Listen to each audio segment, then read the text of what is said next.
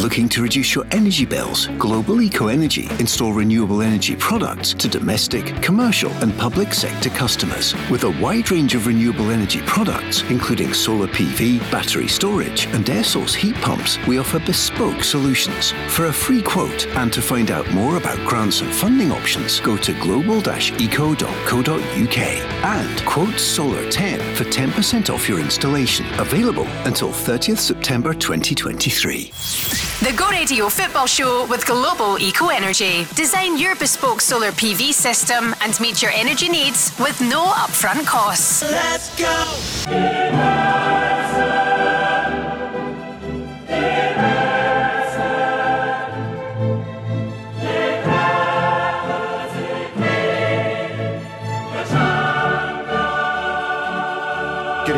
Paul Cooney in Glasgow welcome you to the start of the European season. Champions League starts tonight. Newcastle at 5.45 at 8 o'clock. The Scottish champions Celtic in action in Rotterdam against Feyenoord. And with us two sporting heroes, Peter Grant, the former Celtic and Scotland player, and Stephen McGinn, currently the Falkirk captain. Peter, when you hear that music, it means only one thing. Champions League is back and how are you feeling? Your old club is in there tonight. Fantastic, Paul. And this is what you try and win the league championship in Scotland for. And that's why we always say it's the most important trophies to win that league in Scotland. So you get the opportunity to take part in this. And as you say, a little bit nervous, I must, I must admit, a little bit of trepidation tonight because the team's not settled. They've not got the experience that had been over the course before. Uh, this is a game that the back four and the goalkeeper need to be in the top of their form because sometimes in these matches you've got to suffer against a team who's scored a lot of goals, you know. So it's going to be a big game, but it's brilliant. You've got the likes of Henrik Larsson, Wim Jansen, God rest them, all been part of that great Feyenoord side. And obviously going back to 1970 when Celtic were surprised, obviously with Feyenoord winning the European yeah. Cup in that mm-hmm. particular time. So a lot of good memories in respect to that. So really looking forward to it, but as I say, a little bit of trepidation. Five games unbeaten, 17 goals in three games. Sounds like Celtic, but actually it's Feyenoord, Stephen. What are you thinking about tonight's match? Yeah, it's going to be a real tough challenge for, for the Celtic guys. Um, obviously, we've seen the quality of PSV Eindhoven in Holland, and you think this Feyenoord team's even better, being the league champion. So it's going to be a real tough night for them. But as Peter said, um, this is one of the big attractions of coming to play for Celtic for some of these guys in the summer. The guaranteed European Champions League games and um, don't let the stage pass you by tonight.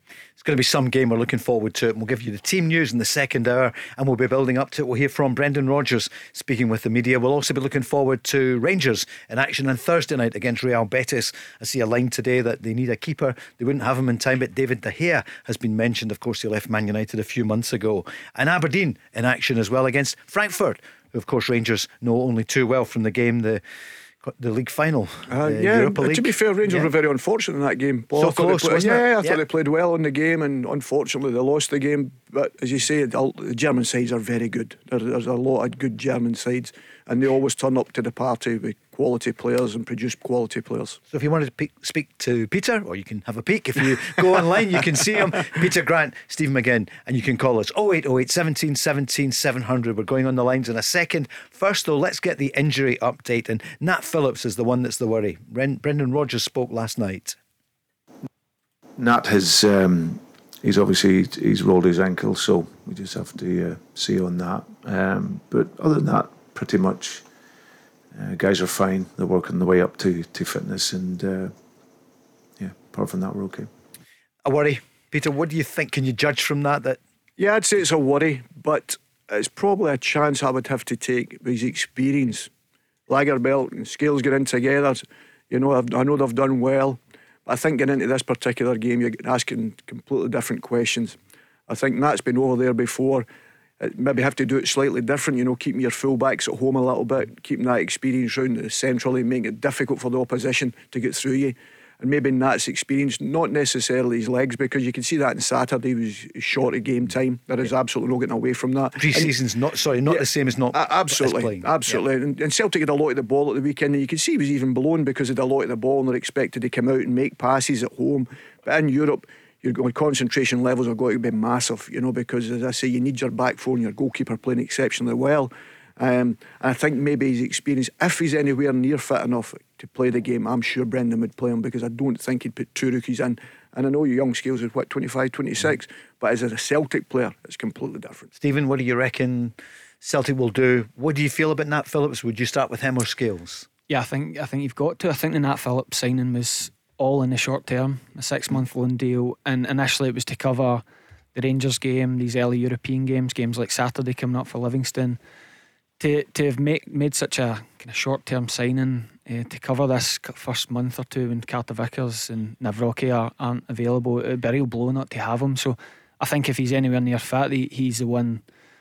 Uh, I think he's the one you've got to go with. Um, I, I, think if you think back to May when, when Liam Scales was playing with, with Aberdeen, mm to think that he was the kind of guaranteed starter getting into this first Champions League game for Celtic. If if you told us that in May, we'd we'd all be in shock. But fair play to him. I thought he he really took. He, um, he grabbed the game at Ibrox and just and just said, "I'm look, I've been here with Aberdeen. I've had a good season with Aberdeen. I've been given this opportunity with Celtic, and really hope he can go and back it up. And what a big night for it is is for him tonight." Here's Gary on the line from the Gorbals. Good evening, Gary.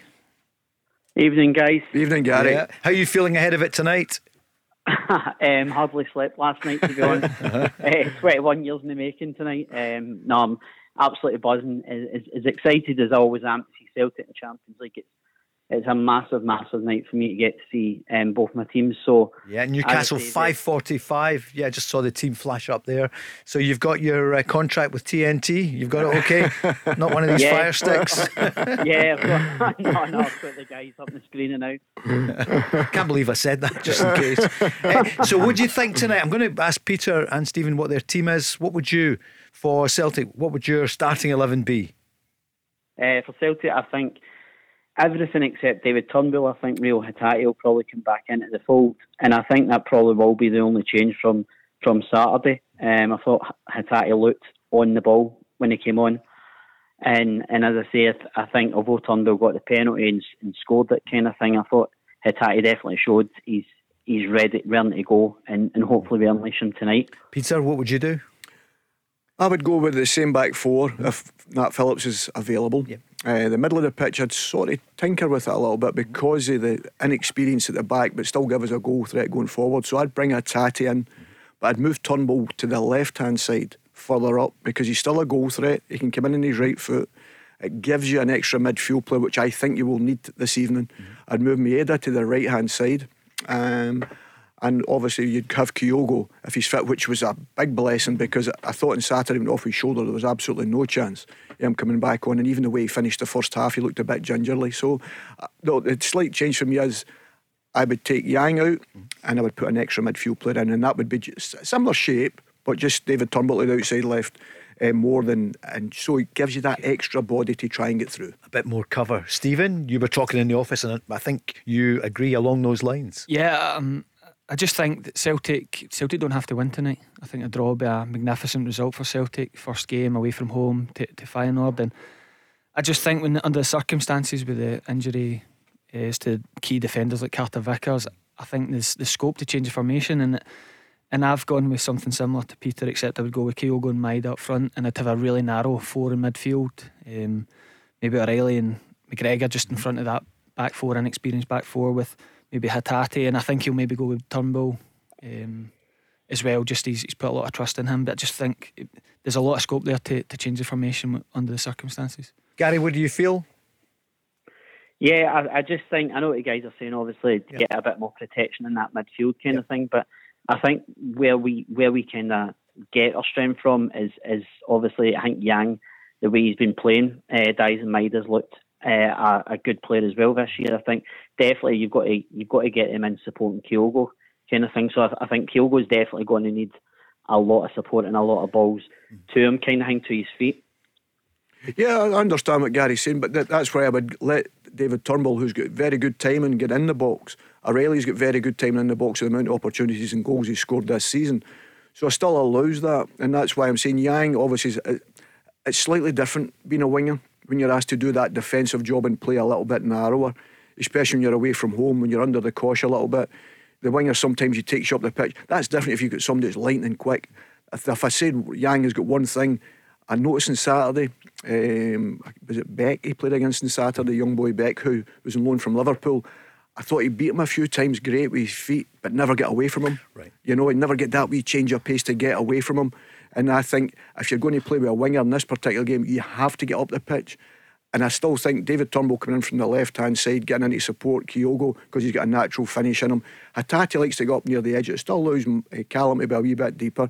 It still allows you Maeda to get in the right hand side, and it still allows Matt. So you're still, when you're attacking, you're playing with four really, but you're keeping your back four more solid. But you've got Callum in front plus four attackers supporting Kyogo, and, I think that's why I would go with the extra midfield player. But David Turnbull's still a goal threat. You know, Maeda's still all that, that legs he has got. He can get in support, he can defend he can for you. Forever, and the one thing you have to do, you know, you're in this game. There's a period of the game, maybe big periods, you're going to have to suffer, as we say. Under the cosh. Yeah, because yep. they're good side. Yeah. there is a, there, there is no doubt of that. They're a good side, and the goals they've scored have proven that.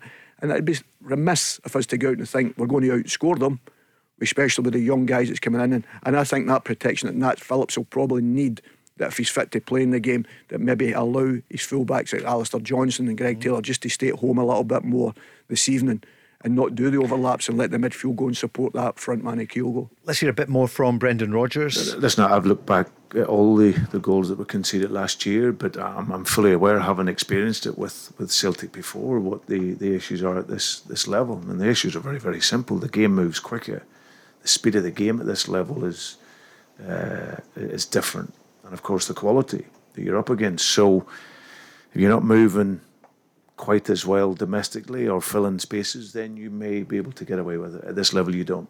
It's elite players with speed, high level technique, and tactical ability that can uh, that can hurt you. So it's just small details at this level. You know, on the on the, the offensive side, it's about taking opportunities. You know, I've seen a, a, enough of the games last last year where the guys played really, really well. The, the, finishing at this level has to be precise and has to be clinical, and I think uh, that's something that is, is always the case at this level. And they're not one of the biggest names in Europe. We all know that. Feyenoord won it what back in 1970. But I was looking at this player who's on fire, the 24-year-old Ionescu. Eight million, Peter. I mean, it's a lot of money, um, and dwarfs anything Celtic have paid. Yes, it is, and there's quality players. And listen, the Dutch league is riddled with them. Yeah. You know, we just don't take the gamble with them because we don't really know them. They'll take, you'll find a Feyenoord, they'll pay that type of money for them, but then they'll sell them for 25. They've, they've done that. A lot of the Dutch teams do that underneath Ajax, you know, um, and they've been brilliant at that, but they can bring them for any part of the world, really, Paul, because there's not all these red tape to stop them coming into the country to play. They can use a lot of boys to play, you know, for different backgrounds. So there's a hell of a lot of players in the lower leagues there as well, worth good money. Um, but as Brendan spoke about there, the distances between each other, still not taking away from Celtic's attacking threat, but the spaces, I think, given what we spoke about earlier on, that's very, very important.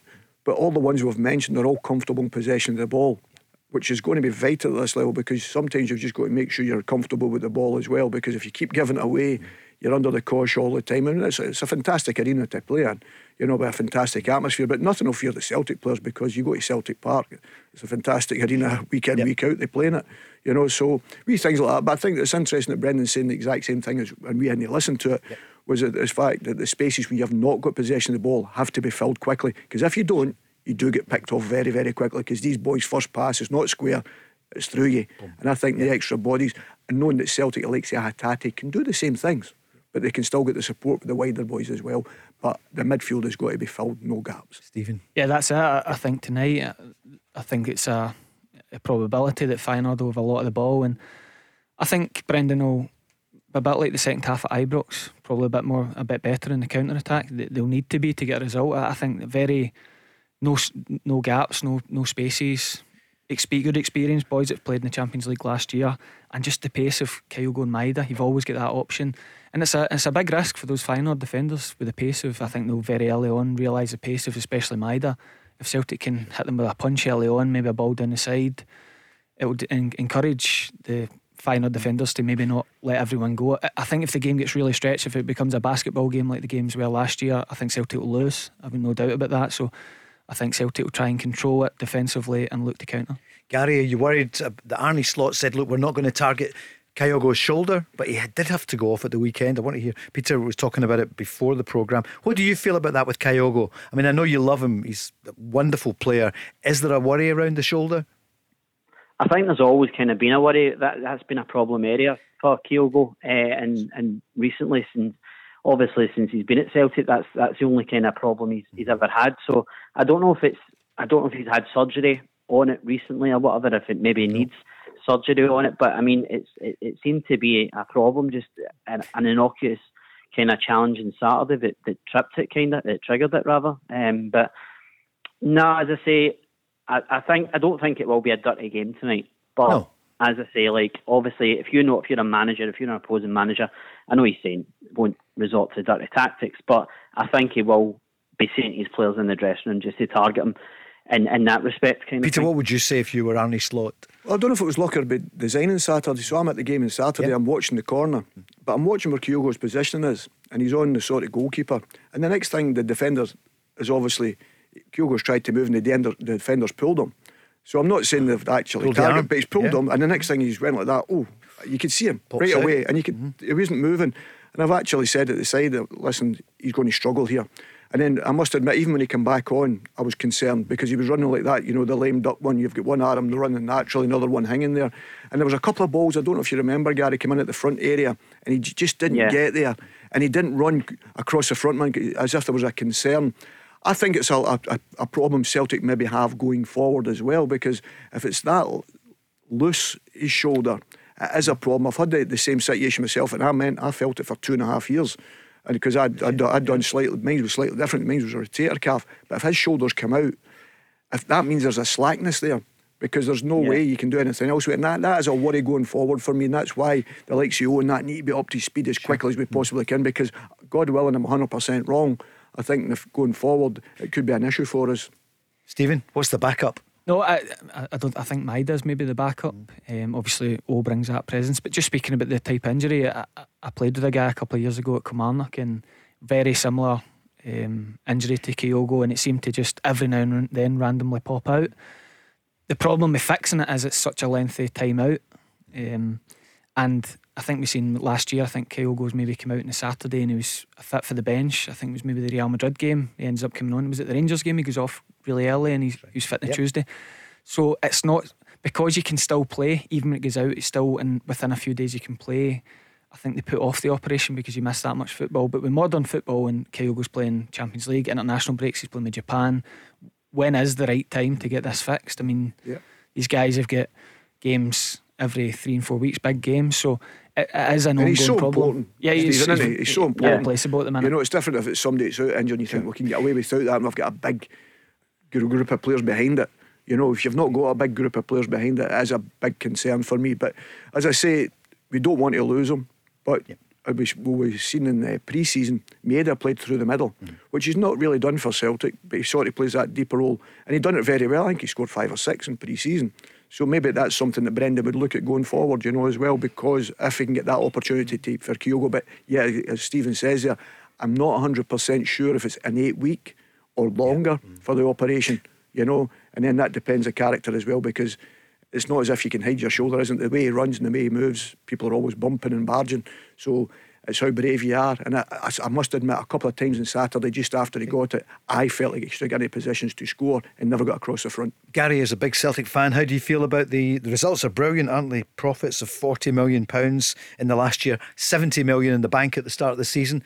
How do you feel? Yeah, obviously it's it's it's great that, that we've got all this money, but obviously you know the the thing with having too much money is the fans probably expect you to go out and spend more than than you probably would do. I don't feel that we really need to go and do that. That's the thing, you know. It's it's it's about spending wisely. We've seen that under Ange. It wasn't about spending tens of millions of pounds. It was, it was about bringing in the right players that's going to improve the squad, kind of thing. I didn't really feel that that Rodgers got the kind of players in that he probably wanted. In all honesty, I think there was probably one or two players that he would have liked to have brought in and, and just couldn't for whatever reason. Stephen, what's your view? What do you think? Because it's great to have money in the bank. We know that. Yes, I mean But- it's, it's the readings are great and, But- and everyone's happy. Yeah. The club's been run right, but it's not as if they get a free season ticket off the back of it. Yeah. They, the, the fans just want the club to say, okay, we've got the money. Let's make sure that the team's better. I think Celtic are getting into this Champions League campaign behind where the fans would have hoped they were getting into this ma- in match day one. Obviously, injuries play a part, but you still feel um, Yang's not up to speed yet fully. Uh, Luis Palma's, obviously, just in sure. the door. Abada's injured, Jota's gone. In, the injuries you can't be helped, but you're just when, you, when you're losing guys like Jota, you always want to progress the club, and if they have all this money, I think there is a frustration as why uh, why aren't we better than last year? They're probably not as strong as they were this time last year. Carter Vickers obviously injured just now as well. Would you agree, Stephen? Yeah, I mean uh, Carter. I mean Carter Vickers, Hatate, Abada. These guys are, I mean, irreplaceable, big big players to have out injured. But I mean, there's just stuff like the last day bringing in Nat Phillips, who's not fit to play at Ibrox. I think the fans just get a bit frustrated that this isn't done quicker in the summer. Scorelines. We're going to have to go to the break, Gary. What about Celtic? Well, first of all, what about Newcastle? Uh, I'd love to see us get a point. I think if I think yeah. if both Celtic and Newcastle go away with a point, I would be absolutely over the moon. uh, yeah. Realistically, you should I'm, be out I'm tonight. thinking probably. I know. Uh, I probably will be. Um, no, I think realistically, I think AC Milan the semi-finals last year, the Champions League. I think they'll probably win the game two one tonight. And Celtic. Again, would love a positive result. I'd love to see a positive result, but I think probably Feyenoord by a couple of goals tonight. I think we will score, but I think Feyenoord probably 3 1. All right, Gary, let's hope not. Thanks for calling 0808 17 17 700. The Go Radio Football Show with Global Eco Energy. 10% off your solar install in September. Terms and conditions apply. Let's go. Thanks, Chris. This time on Thursday night, all roads will be leading to Ibrox Rangers up against Real Betis, who they got a bit of a doing at the weekend, didn't they, Stephen? They shipped five goals. Um, so we talked about Celtic for a few moments ago, and we will again shortly. But Rangers, looking forward to this. Do you think the match with Real Betis? Yeah, I think it, I think it'll be a good timing for, for Rangers. I, I know there's a lot of trepidation for the Rangers fans going up to Perth off the back of losing to Celtic, the, the manner of it, and then international break. And I think they needed just to get up and out of there with the three points, no matter how they got them. I think Thursday takes care of itself. Um, obviously, Real Betis coming, a lot of good players in the team, but beatable. Like, mm-hmm. They've beaten better teams than them in the last few years at Ibrox, so I think it's coming at a good time for the Rangers fans. The fans were screaming, desperate to see Danilo and see him score, Peter, and they saw it, but um, he got that crack in the cheek, so he's out. Well, we, we spoke about it last week, Paul, yep. and we said play Danilo as a centre forward and he'll get a goal. Yep. You know, you play number nine as a number nine. And they finally done that, and he gets it. Unfortunate for him, he gets a smash in the face, but he, he played in an area of the pitch that he feels comfortable in, and that's what he wants to do. And when I told you, and when I watched him in pre-season, that's where he played, um, and he got goals in him. And you could see he was a, a, a, striker's instinct, great ball in. He's come off the defender, got across the defender. Then, and listen, I think it's a great game for Rangers. I really do. I think Betis are a good side. I think in European football takes a different type of pressure. You know, there's a different type of atmosphere. You know, and we know they get beat by Barcelona at the weekend, but Barcelona were outstanding, yeah. to be fair, you know, and they've got a different level of player. Um, and listen, I keep saying it, people talk about atmosphere at these stadiums and these stadiums, going to Ibrox and going to Celtic Park, these boys playing that atmosphere week in, week out. If you're playing well, it's great. If you're not playing so yeah. well, it can be toxic in the respect to that. So the Rangers boys know. And listen, these boys understand that they have to go out and perform week in, week out. We keep about it, talking about Rangers and Celtic, the expectation. The expectation is to win and play well. Going on Saturday, they got the result because, and we said, the most important thing for them was to go and do was to win the game. They've done that. They created other chances as well. So now they've got to continue that. They're hopefully getting some of their boys back injured. I know Danilo's obviously out, but they're getting boys back injured, getting Roofe more time game uh, on the pitch. And these things are important for them, not just as the player, because Roofe seems a type of character you would probably need in your dressing room. A little bit of experience round about him. You know, he's been round about dressing rooms down in England. So all these things. Butland's been outstanding, which we thought yeah. before. Um, you said that. Yeah. I said he was an outstanding young goalkeeper. That's a surprising thing was probably. Mm-hmm. And to be fair to Davies, I think he gives you a natural left sider. But the fact that Souttar and I thought it was unfair in John in the respect because John's always played right side, and in pre season I thought he was excellent playing right side, and I think he's a better user of the ball than Connor Goldson. But the manager's moved him to the left hand side, and maybe his performances have not been as good at distributing the ball because it is slightly different. So leaving Souttar out was quite a big call with him. So it'll be interesting to see what he uses for the European game. Let's hear from the manager after the game then. 2 0 win at St Johnstone. I thought we started the game really well and uh, had a few chances. It was an excellent goal. Uh, unfortunately, we, we lost Danny in that moment, and uh, and the delay and everything sort of took the momentum out of the game. I thought up to the end of the first half, we had a lot of chances in the game delighted for Rabbi because he's he's come on in games, had a big impact, and he's he's missed that type of chance before. So, but again, I thought it was an excellent goal, and well done to Tom Lawrence. You know, straight back in, first 90 minutes or in a long, long time, and it was good for Kemar Roofe to get 90 minutes. I was really pleased with Ben Davies as well. That's our third clean sheet in five league games, so it's a step in the right direction. There was moments I was really happy with, and there's other moments we got to work on, of course. But St Johnstone never make it easy here. Stephen, I see that uh, Alex McLeish, the former Rangers boss, I saw him at the football last week at uh, Hampden, watching your brother and others. Uh, he's saying he wants the new signings to show their teeth for Rangers. Um, what do you feel about that? It's taken time for them to settle. Danilo playing, as we mentioned, the weekend, but got the injury. How do you feel Celt- uh, Rangers are progressing? Um, I think even you put in the injury to Danilo, it's just it's been that type of season so far for Rangers. Nobody's got a clue really what the best team is, where what the next team is going to be. I think it'd be hard to guess again his team for Thursday. I think touching on what Peter just said about John Souttar, I think uh, Michael Beale sounded like he wasn't overly happy with his defensive uh, the unit over the last few games, and I was very interested to see if there would be a change. Obviously, he's left out Borna Barisic for for Yilmaz. What do you think about that? About Barisic, given that he didn't play against Celtic and then he turned up for Croatia? Well, I, wondered if that had anything to do with it. The fact that you weren't available for us, and all of a sudden you've gone away for Croatia, and you've, you've played the two games when we needed you last week. Um, because there's no doubt, Borna Barisic's a better player than, than Yilmaz. He brings a, a, huge quality on the ball in terms of delivery into the box, set pieces. Um, I, I, felt a, a, bit like Peter. I felt a bit sorry for John Souttar as well because John Souttar, when he signed, was the Connor Goldson replacement. Mm-hmm. I think just about everyone in this country, barring yep. maybe Connor Goldson, his agent, thought Connor Goldson was a goner. I think maybe he thought he was going as well yeah. at that point. But so all of a sudden, Connor Goldson stays, and he's been the staple of the Rangers team for the last five years. Michael Beale is always going to play Connor Goldson, so it's Connor Goldson plus one.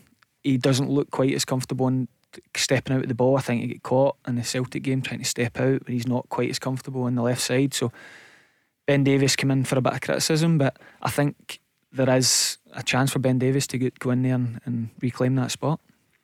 It's interesting. It's, the Rangers one's a difficult one because you, you make so many signings, but I always thought there was too many in the one area of the pitch because you end up chopping and changing, which is normal thing because we'd all do it if we were in that situation. If it's not working well, we'll try this one or I'll try that one or I'll put that put that pair in for X, Y, and Z amount of minute. All right, I'll take them off. And we've all been there, Paul. Especially if results are not going well. See when results are. See if you're winning, making changes is fine. Happy days. Nobody even yep. looks at you exactly.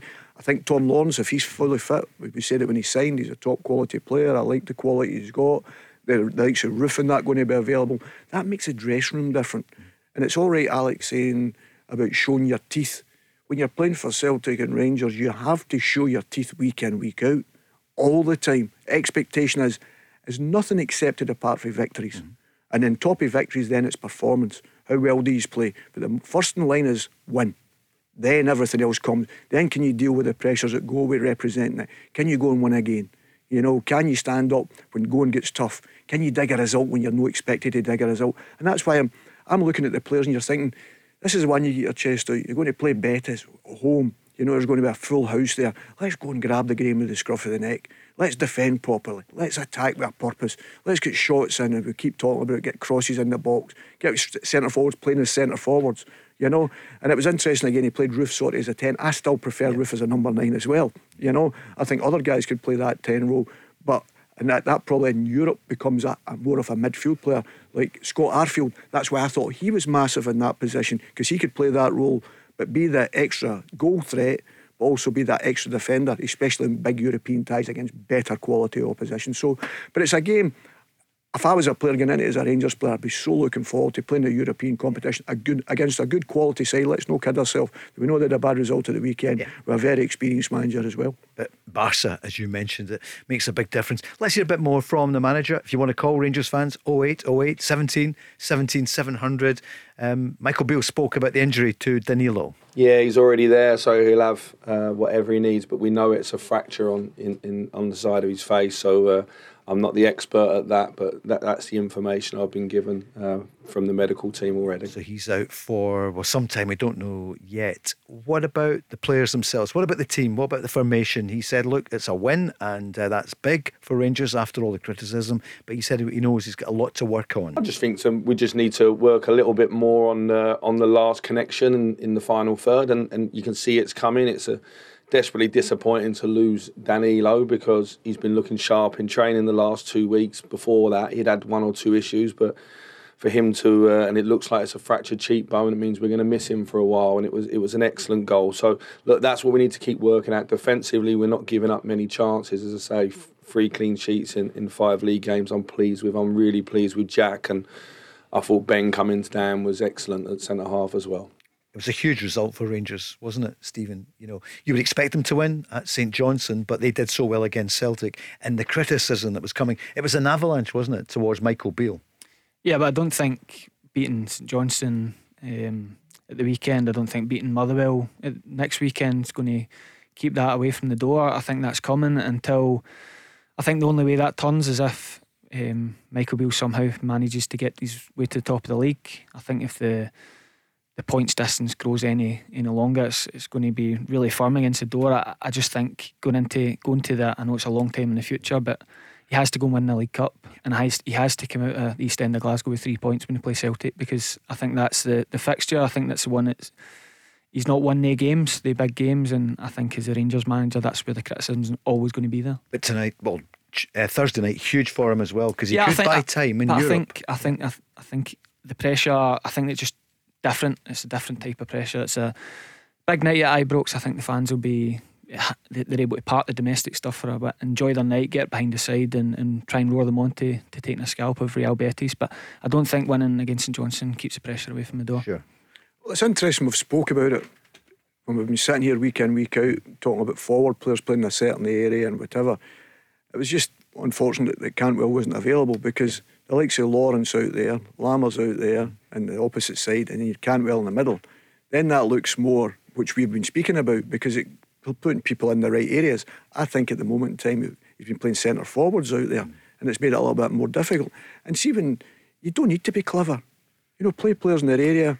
That's where they're they're most comfortable. That's when you get their best performances from them. They know the job. They've played, probably played it for many many years, and I think maybe a couple of injuries or whatever's helped them a little bit on Saturday we're allowing these boys to play in the areas of the pitch. Peter, you know? Peter, I was going to ask you that. Do you think I know no manager wants injuries and especially Danilo Cantwell. Do you think it will simplify it a wee bit for Michael Beale, as in you know, he might be able to find a more settled team with less options? Yeah, I think so. Uh, definitely because they're all in the same area of the pitch, Stephen. You know that, that's what I felt for the start of the season. No matter how many players Rangers were signed, but they all seem to be in the same area of the pitch.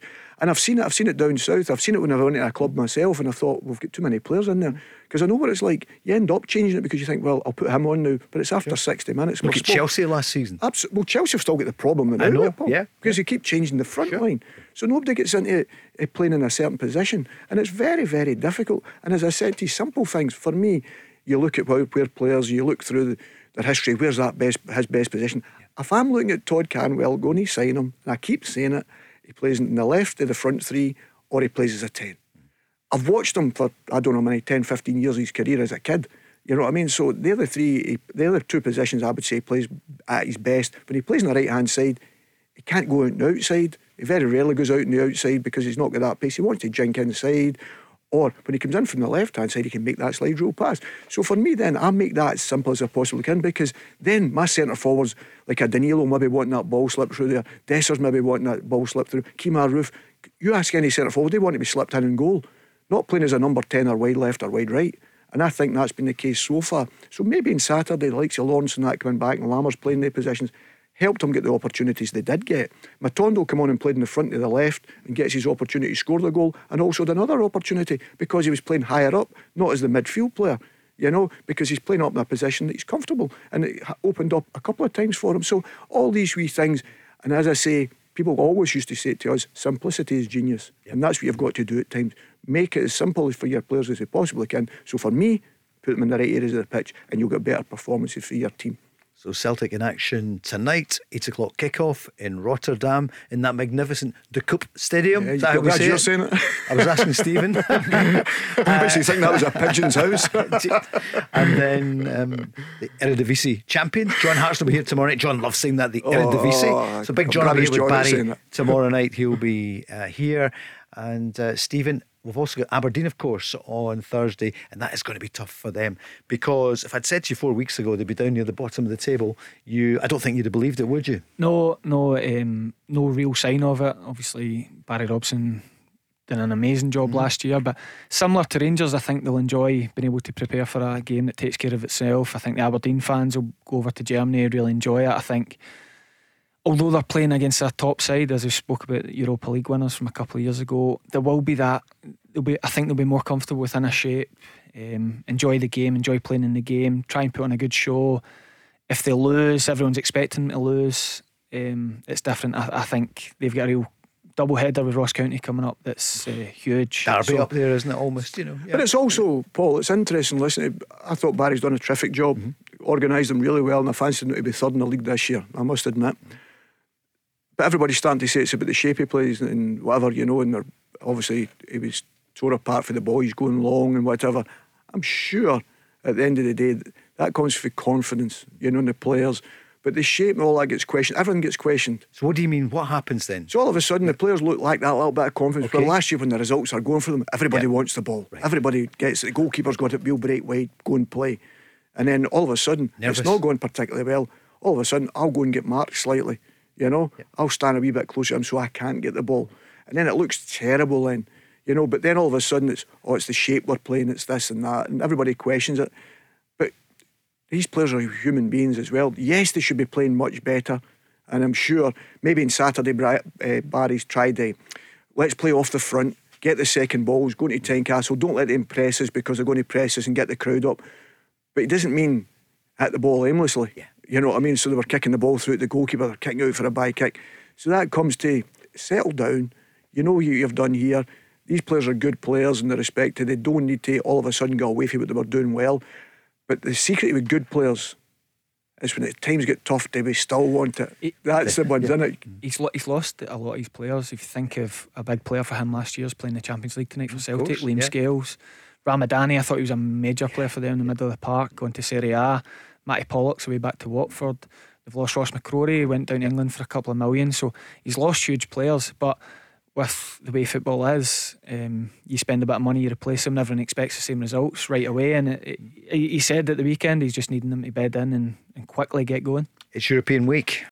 The Go Radio Football Show with Global Eco Energy. 10% off your solar install in September. Terms and conditions apply. Let's go. So, a good time to call now to speak to Peter Grant or Stephen McGinn, 0808 17 17 700, or join the conversation here on the Go Radio Football Show with Global Eco Energy at Go.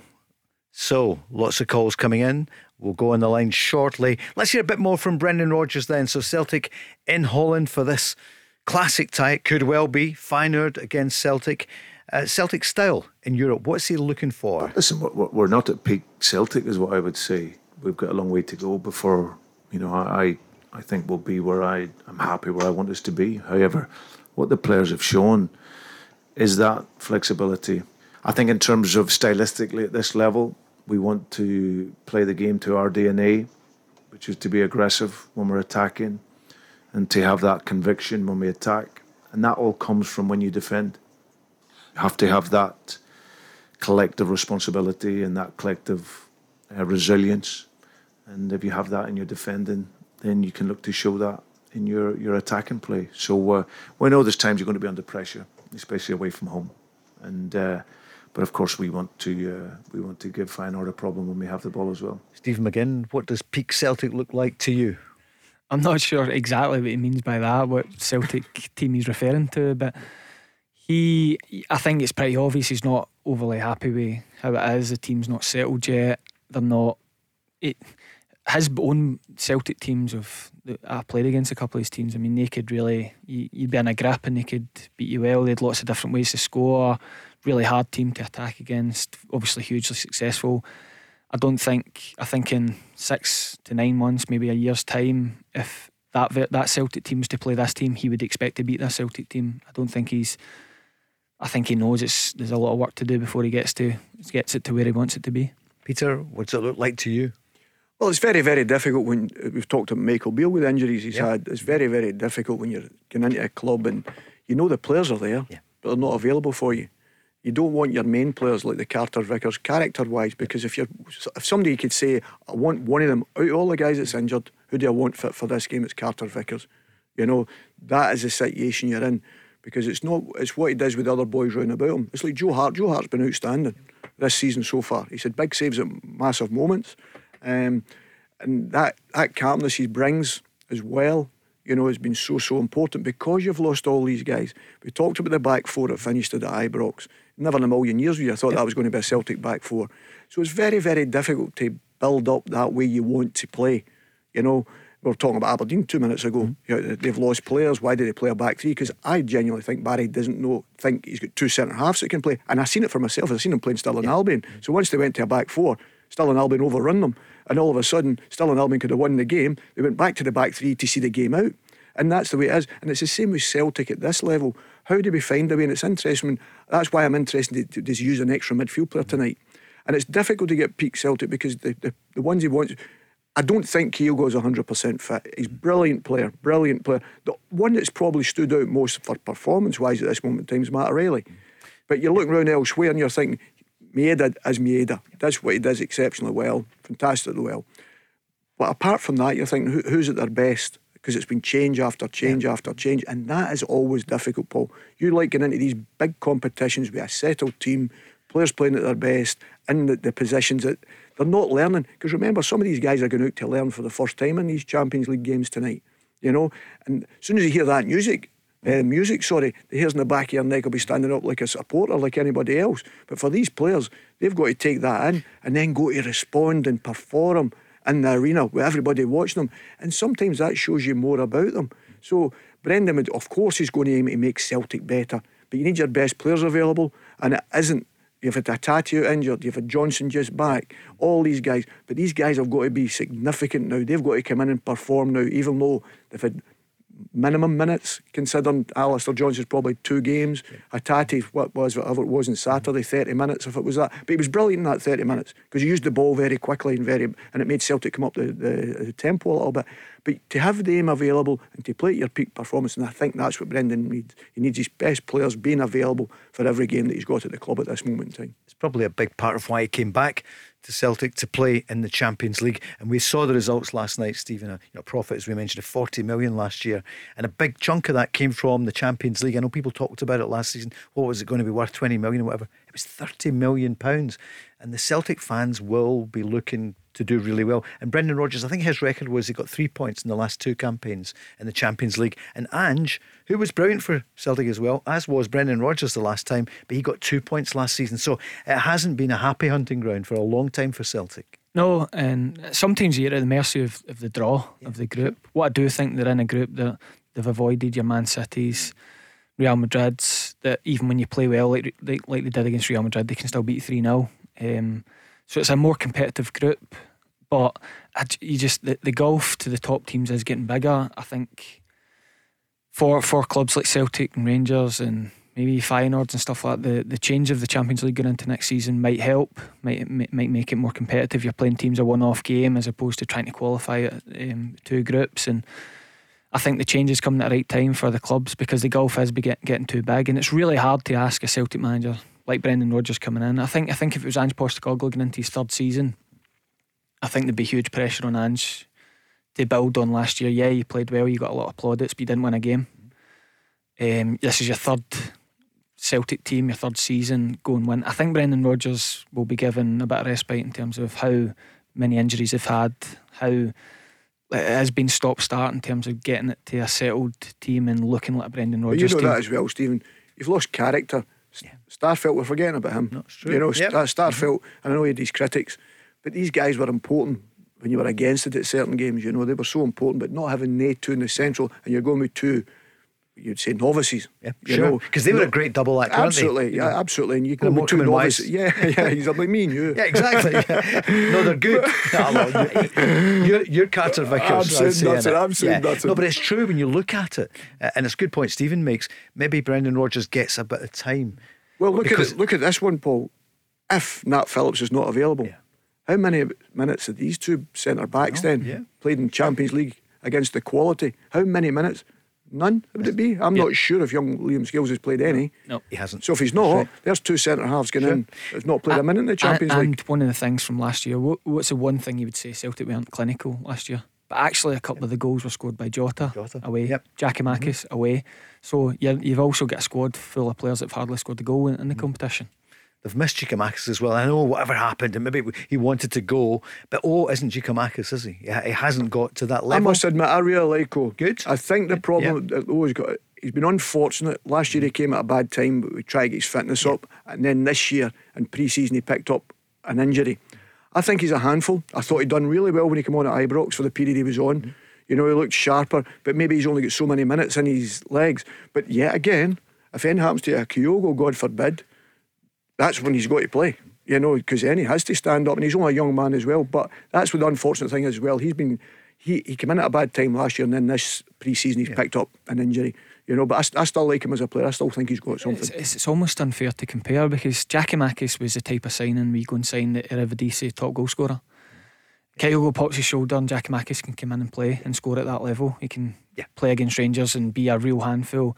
You're signing a guy from the other side of the world that's a project signing that might end up being Jack Giakoumakis, but yeah. he isn't at the minute. So Kyogo, yeah, right. with a dodgy shoulder, mm. needs to play every game. And Giakoumakis was also saying, hey, knocking the door. I want to be playing. Also, I, mean, I don't know if he said, "Hey," uh, but, you've got, but you've got to remember, Paul. Yeah. his team get relegated, and he was the oh, top goal scorer in the division, which tells you. So it tells you his quality. You know, there is no doubt of that. And he did a wee bit about him. And listen, he came in for criticism at the start as well when he came in and he wasn't fit. And I think his first goal was at Alloa. Believe it or not, it was Scales that crossed the ball for him. And he got across the front post. But he was always between the sticks and nobody liked playing against him. And I think Oh's a bit like that. But he just needs to go up to speed and get that fitness level, which was he's been unfortunate so far. Uh, look, he's gone, he's gone. But you can understand the frustration. The game he scored in the Champions League, they both played. Kyogo dropped back one, and he's probably saying, Look, I know you're saying Kyogo's your number one, but you've played us both at the highest mm-hmm. level. Mm-hmm. I've scored. What more do I need to do? Brendan Rodgers was asked, Can Celtic compete tonight uh, and in this Champions League campaign? Anything is possible in it. You know, people ask and, and ask you to forecast what it is you want to do and what it is you want to achieve. But I think that you know how we want to play the game and, and with our competitive spirit, and that's important in the Champions League because you're playing against top teams, and, and we've seen it already this season that the, the, the spirit of this team will never be broken, and you have to have that at, at, at this level uh, when you're a team like ourselves coming into it when people want to dismiss you in the tournament. So, so for us, it's about being competitive. Like you say, we have to work very hard. You have to work very smart, and uh, and let's see where it takes us. And what about uh, Feyenoord themselves? Yeah, I think any team at this level is always very very difficult. I don't think there's uh, an easy game here, and obviously. Uh, being Dutch champions, of the great history of this country, and producing teams and players. So we know the challenge, but um, but for us, we're uh, we're looking forward to it. And it's the first game of six, and uh, yeah, let's see where it takes us. Peter, were you four or five when they played Feyenoord? In the uh, not five, even maybe you five. five. Do you remember five. No, I don't remember that no? one. It's funny you remember more about '67. I think it's because they won. I was only You've watched it back. Yeah, yeah exactly. Yeah. But no, listen, you you seen it. You, you know all about it. You, it's a big name again. Mm. You know Feyenoord. You know it's a football name. You're talking about football sure. clubs of history and tradition. You remember the Feyenoords, the Ajax. That's the first things that roll off your tongue. You know all these clubs, but. Brendan's right, and it's interesting because the biggest thing you've got to do, and nobody can ever stop you competing. And it's the old saying is, it's a player you're playing against. It's no, it doesn't matter how good he is. Mm. It's a player you're playing against. Make sure you make it. If you're not playing as well as you can, you make it as difficult for him, and then hopefully along the way with that, you've got to put your shoulder to the wheel. You've got to dig in, and that's why we're talking about we change of shape because I think the lack of fitness at the back, the lack of game time at the back, you have to make sure that you're not just getting overrun. And that's why we would slightly talk about the change of the shape. Going forward, you would probably say, well, we can go and attack that. You know, Celtic, when you're at Celtic Park, the fans help you so much. You know all the, the adrenaline like that. But when you're away from home, it can be the complete opposite when people are on top of you and you're under pressure. A tight stadium, the ball's in play quickly all the yeah. time. All these things, you have to be switched on and concentrated. So they could take a lot from the win over Rangers. Of course, exactly. You know, because they were up against it, they were under strength. Well, we spoke about that, didn't we? We spoke yeah. about how important it is. Everybody writes you off, and you've just got to say, well, we've got to be concentrated, we've got to dig in. How many blocks have we got? How many interceptions have we got to do? But then the, the difference at this level is if you keep giving the ball back to the opposition, which Celtic didn't do. Celtic kept the ball well at Ibrox, I felt. What they didn't do, and I think that's so important when you get into this game, because if you kick the ball up the pitch and you just keep wave after wave after wave, then you're asking for trouble. The news is next, then we're back. 0808 17 17 700. The Go Radio Football Show with Global Eco Energy. Personal face to face advice on renewable energy products. Let's go! Looking to reduce your energy bills? Global Eco Energy install renewable energy products to domestic, commercial, and public sector customers. With a wide range of renewable energy products, including solar PV, battery storage, and air source heat pumps, we offer bespoke solutions. For a free quote and to find out more about grants and funding options, go to global-eco.co.uk and quote Solar 10 for 10% off your installation. Available until 30th September 2023. The Go Radio Football Show with Global Eco Energy. Personal face to face advice on renewable energy products. Let's go! Yeah, it's European week and it starts, well, it doesn't get any bigger, does it, than the Champions League tonight. And it's Feyenoord, the winners in 1970 against the 67 winners. Celtics. So it's going to be some game this evening. Newcastle United, they are they've started, haven't they, Peter? Started, They're underway yeah. at Milan in the San Siro. Well, here's hoping they get a result. Yep, I see a Newcastle fan was stabbed last night in Milan, so we hope he is okay. And for all the fans over there, the Newcastle fans and the Celtic fans in Feyenoord, we hope uh, no trouble uh, because sometimes we talked about it last night briefly. Some of the arrangements by UEFA and the authorities abroad are not good enough, Peter. No, and it's difficult supporters. Everybody wants to be part of it. Yeah. And, and, listen, we talk for our own Celtic supporters. You know your friends that want to go over and take the atmosphere. And when it used to happen, you're going to Aberdeen. they used to go yeah. on the bus to listen to Aberdeen to listen to the game outside. They just Right. want to go and be part of the, the build up to the game. Obviously, it's difficult because you can't get tickets, and there's such issues around tickets nowadays. But you want them to go there and everybody to be safe and have that party atmosphere. But unfortunately, there's always some clowns out there, and you just have to be very, very aware. Some of the other games tonight: Young Boys of Bern against Leipzig. Feyenoord, Celtic, of course, Milan and Newcastle. 19 minutes gone. It's nil nil at the moment. Paris Saint Germain against Dortmund, of course. That'll be an uh, interesting one, yeah. Paul. Paris, they've not started yeah. particularly well. Dortmund, uh, obviously playing second best to Bayern all the time at this moment. But they should have won the title. Yeah, they should have. Yeah. It's quite incredible, actually. But what an arena that is that was the, the best place I've ever played was uh, Dortmund. You know, them all oh, oh magnificent. Westfalen Stadium. Yeah, magnificent. Yeah. Oh, what an arena one, that is. It? Yes. Barcelona, Antwerp, Shakhtar Donetsk against Porto, uh, Man City in action too. It's going to be some tournament. Looking forward to. What's your favourite European night, Stephen? Or just not not necessarily a favourite, a memory in Europe. Uh, memory, but which probably just about that time, maybe it was 10 or 11, and um, the Man United run, we ended up winning the European Cup. I just, I remember the Yorke and Cole partnership, some of those games, and yeah. uh, the comeback in Juventus, Roy Keane inspired, but probably the, just the final, the, the way the European Cup was won. I think it's just uh, probably a special memory, one of the first kind of football memories. We think, wow, that was that was incredible. That was into Fergie time, wasn't it? Was it 89 minutes gone and they're yeah, goal down? But I seen yeah. them. I seen them in the, the, next final against Barcelona at Wembley, ah. and that was a lesson. Yeah. I think even Sir Alex yeah, uh, Sir Alex clapped him after the game, and there's nothing you can do. You just got to put your hands up and say, "Wow, that was magnificent." They were brilliant. I was fortunate enough; it was you know the way sometimes with your boys you never really get with mm-hmm. both boys, Raymond and Peter, with with me at the game, sitting at Wembley. And I said, You don't realise you've just watched there. you know? Yeah. It was just one of these occasions that people have talked about for many, many years, you know, and it was a, a pleasure to be there. But as a supporter, just before I really broke into the team, and I liked Sporting Lisbon. Celtic uh-huh. beating them 5 0 at Celtic Park was incredible, you know, after losing 2 0 away.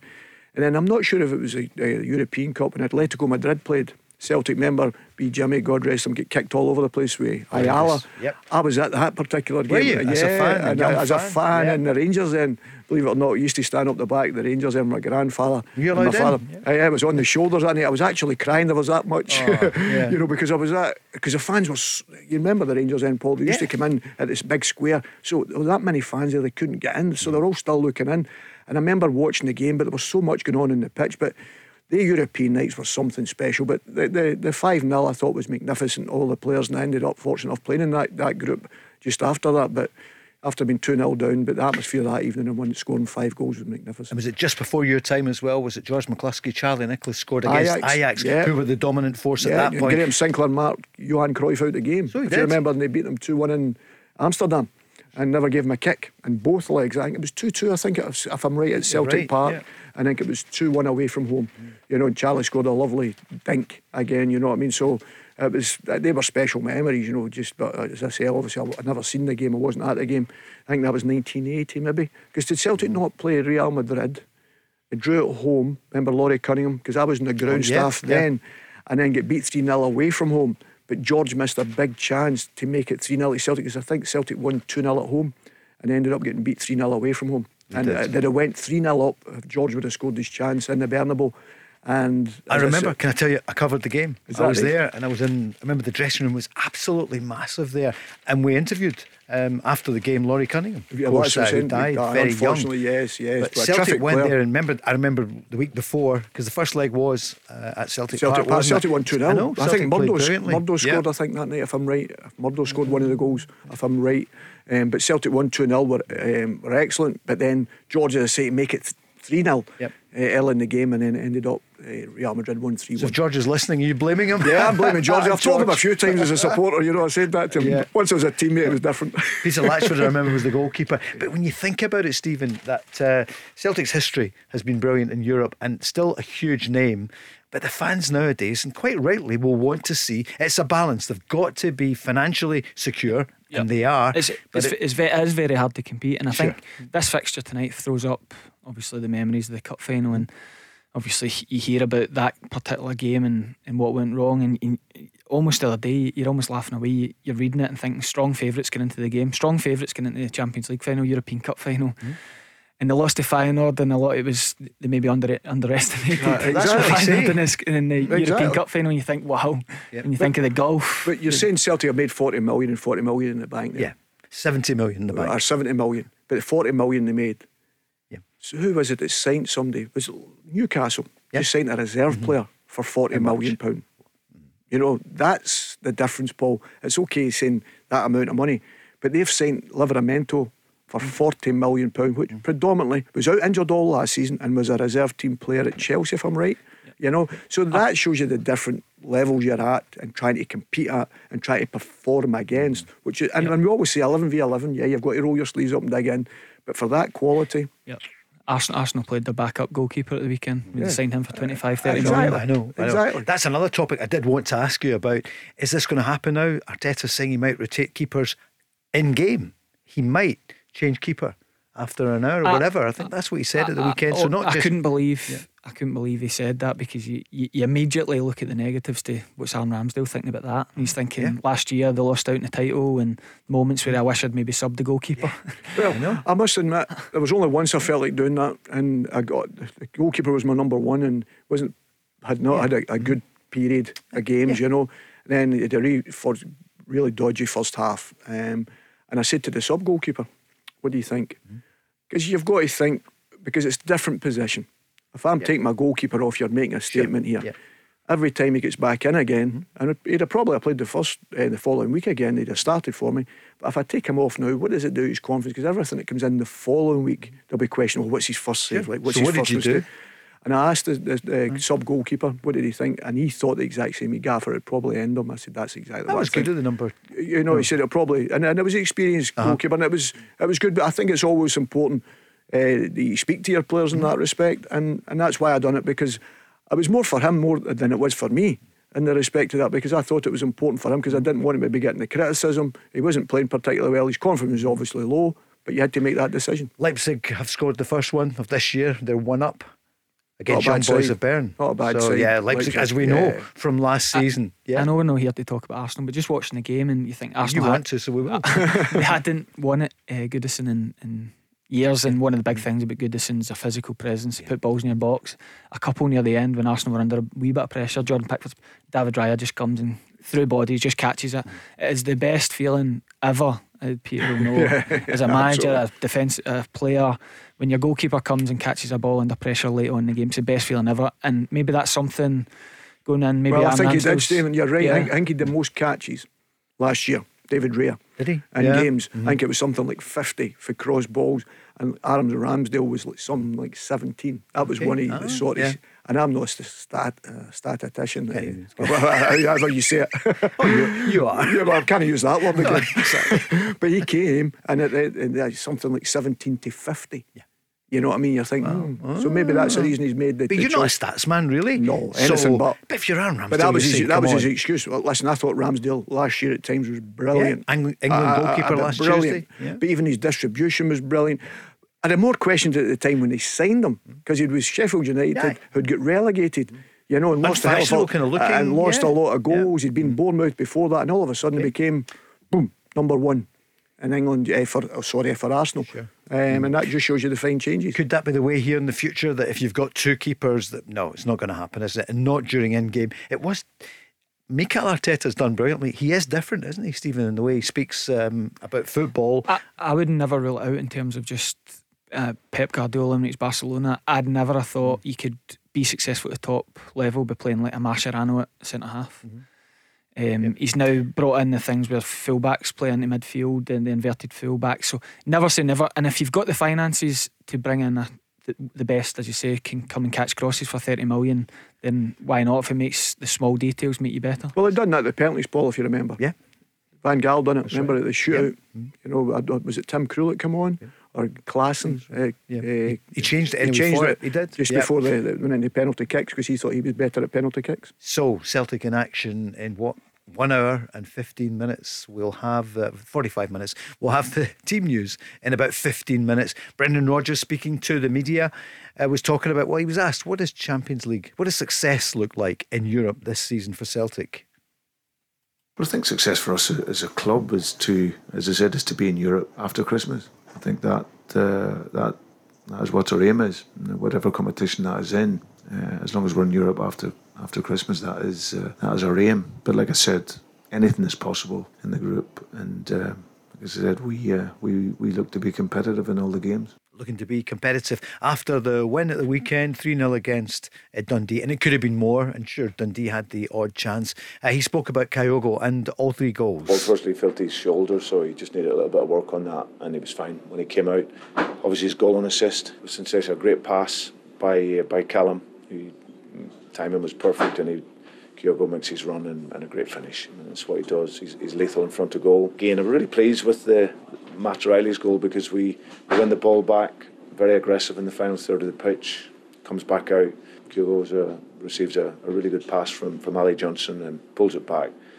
And Matt O'Riley's looks like he's going to score one or two goals in every single game he plays. You know, finding timing of his runs into the box really good, finishing, uh, but with composure and uh, yeah, all round three very good goals. And Kyogo, obviously the injury worry, but he I'm sure he will play tonight. Sounds as though he will, and hopefully he will be okay. He mentioned Matt O'Riley there. Peter mentioned him in the first hour. He's having a great season, great start. Yeah, and we spoke in, in the summer about how do you make Matt O'Riley better, and it's adding goals. I think what Brendan Rodgers is saying is right. I think the St Johnstone game where they, they dropped two points, Matt O'Riley could have had a hat trick. So um, I think he's already bet- bettered his total from last year and definitely in the league. So um, if he adds goals to his games, then you do start to you think there was maybe bids in the summer for him. You you do think a goal scorer midfielder with the talent he's already got, what could he potentially go for? It's going to be tough at this level. Obviously, going from and that's no disrespect to Dundee or anyone in the Premiership outside the big two. Tough at the Champions League level, but it's where you want to be. It's very difficult. You know, if you're talking over the last twenty odd years, twenty two years or so the game has evolved so much, and and the challenges are there to to see. You know, you, you see the levels of teams, you see the levels of players. But for us, what we can promise is that we'll fight in every single game, and uh, we want, like I said, we want to compete. We want to be competitive, and and that is all I can promise. And from that, we play to the level that we can. Then we know that we can cause teams a problem. So. Um, I can promise no more than that. And uh, but like I said, if we can produce that level of work ethic and the and the quality that we do have, I think we can cause teams problems, and uh, that will be our aim. Peter, Celtic become Ross County, Dundee, Livingston. That's what they become in the Champions League. Let's not been that's not been disrespectful. That's fact. You know, so when you go to play a Livingston or or that go to play a Celtic or Rangers and get something from it, it's a massive victory or point, you know what I mean? So let's not kid ourselves. That's the levels you're at. Um, and it's not been disrespectful to Celtic in any shape or form. No money, much yeah. money you've got in the bank.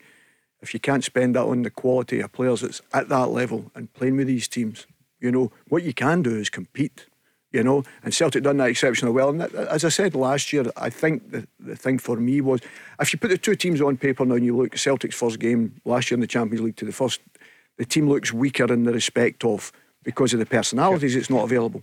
You know what I mean? And that, sure. that, that there's yeah. no there's no hiding that fact. That that's fact. But I thought what they'd done last year was they tried to win every game, and that was a big thing I felt. Whereas before you were going to, okay, you're playing Barcelona at their peak and whatever, and you're getting beat seven and whatever. But sometimes you've got to say, right, okay, well, there's a period we've got to dig in. And that's why I think even going to somewhere like Feyenoord mm-hmm. this evening, there has to be a wee tweak in something yeah. else. And I'm not talking about taking something away from it, because if, uh, for instance, the team I'm saying, yeah. the Turnbull further up the pitch, mm-hmm. it still gives you a goal scoring threat, but it still gives you that defensive link as well, which you, you will need at this level, and especially the team being weaker than what it was before. And that's what we're saying. That's why the Celtics now become a Moria Livingston, a, Ray, yeah, um, sure. a Ross County, you know, all these teams when they play in the Champions and League. Could the fact that it's a Brendan Rodgers style as opposed to Ange work to Celtic's benefit in Europe this season?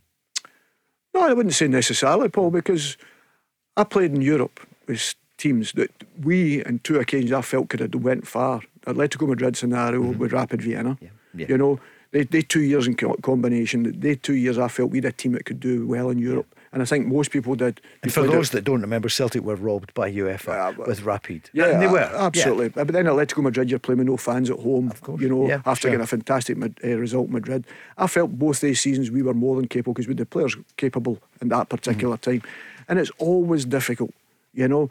And you get to European nights, you have to do something different.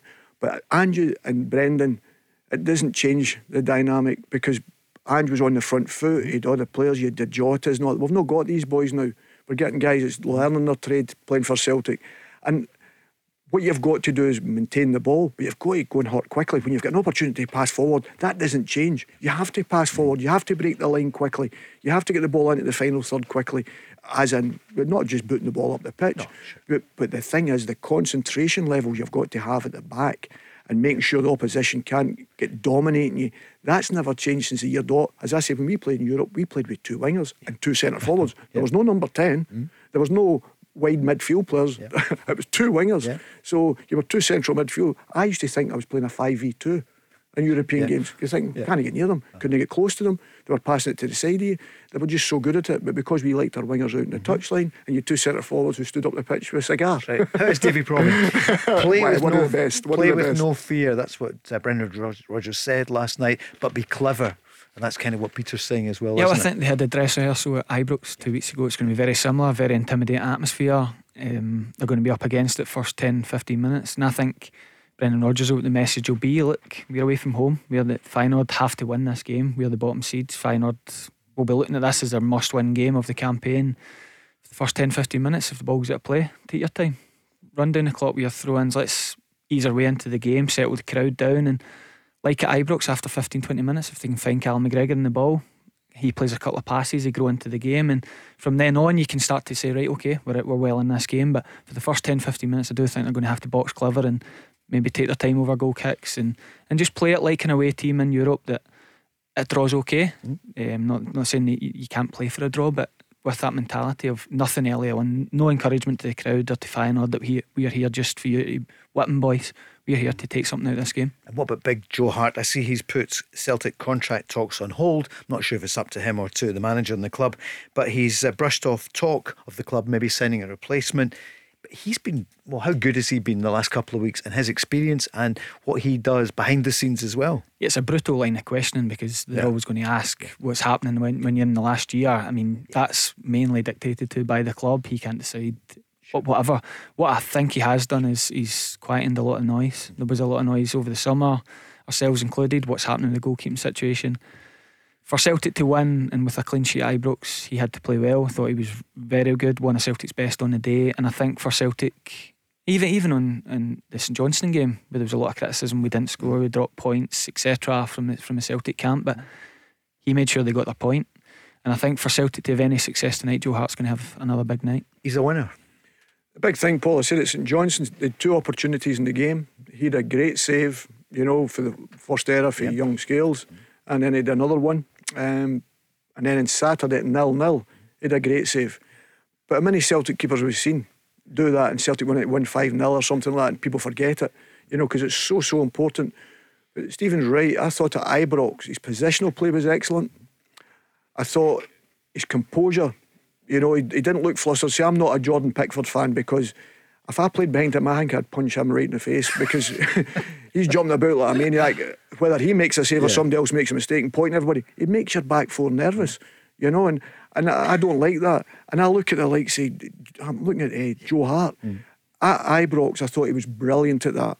But even rolled about the ball out to Callum, whereas sometimes he'd dive on the ball, he'd roll on yeah. the ground. He was just so composed. Mm. But his positional play behind the young centre backs and the respect of the ball going over their head, a couple of clearances and never get much credit for it.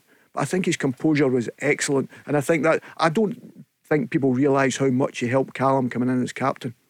I really do. I think that was so, so important. Because if you didn't have a big character in the dressing room, mm. it's difficult becoming, because he taken over for Scott Brown, obviously and everybody knows him. Callum's slightly yeah. different in the respect of that. But having a character like Joe to help you along who's been in the dressing room with big personalities, uh, but and show that composure and ability. Let's not kid ourselves, his ability as well. Peter Grant in the queue behind, I would suggest Virgil van Dijk to uh, have. Yeah, I wonder what they did into uh, Onana if you ran it him the way he ran at Maguire. Yeah.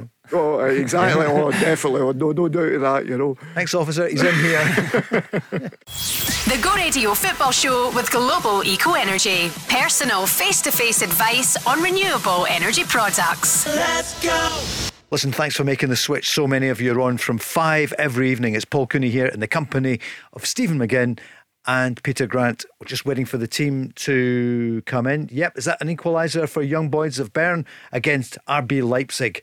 Champions League is underway. Here's some news. Liverpool winger, former Celtic young star Ben Doak has signed a new long term contract with the club. Peter, he is some prospect and he could play for Scotland this year. Yeah. Listen, he could get in the Liverpool group. He's been in it, yeah. run about. The manager's mm named him now. His pre season's yeah. been brilliant. And to be fair to the kid, he's grabbed it with both hands. You know, he's in there and he's got as you say, he's got that wee bit of you'd call old school. Yeah. You know, as if he enjoys playing his game of football. You know, he's not. He just goes out and plays. He knows his role within the team, but he goes out and he's positive in everything he does. And any time I've seen him, that's what he seems to be very, very positive. Does he remind you of anyone that you've seen over the years? I'm just no, he's slightly, he's slightly yeah. different because he's like your winger used to be your dancing winger. He's mm-hmm. this wee strong one who likes to step inside and be powerful. He's like a midfielder playing wide, but with the, the, the the technique of a wide player in the olden days. You know what I mean? So he's a combination of both. But the biggest thing he's got, he's got. He seems as if he's got a great desire to enjoy and make the best of his career. So great news for Scotland, isn't it? As well, the way he's progressing, and they're saying he might be in the squad for next month.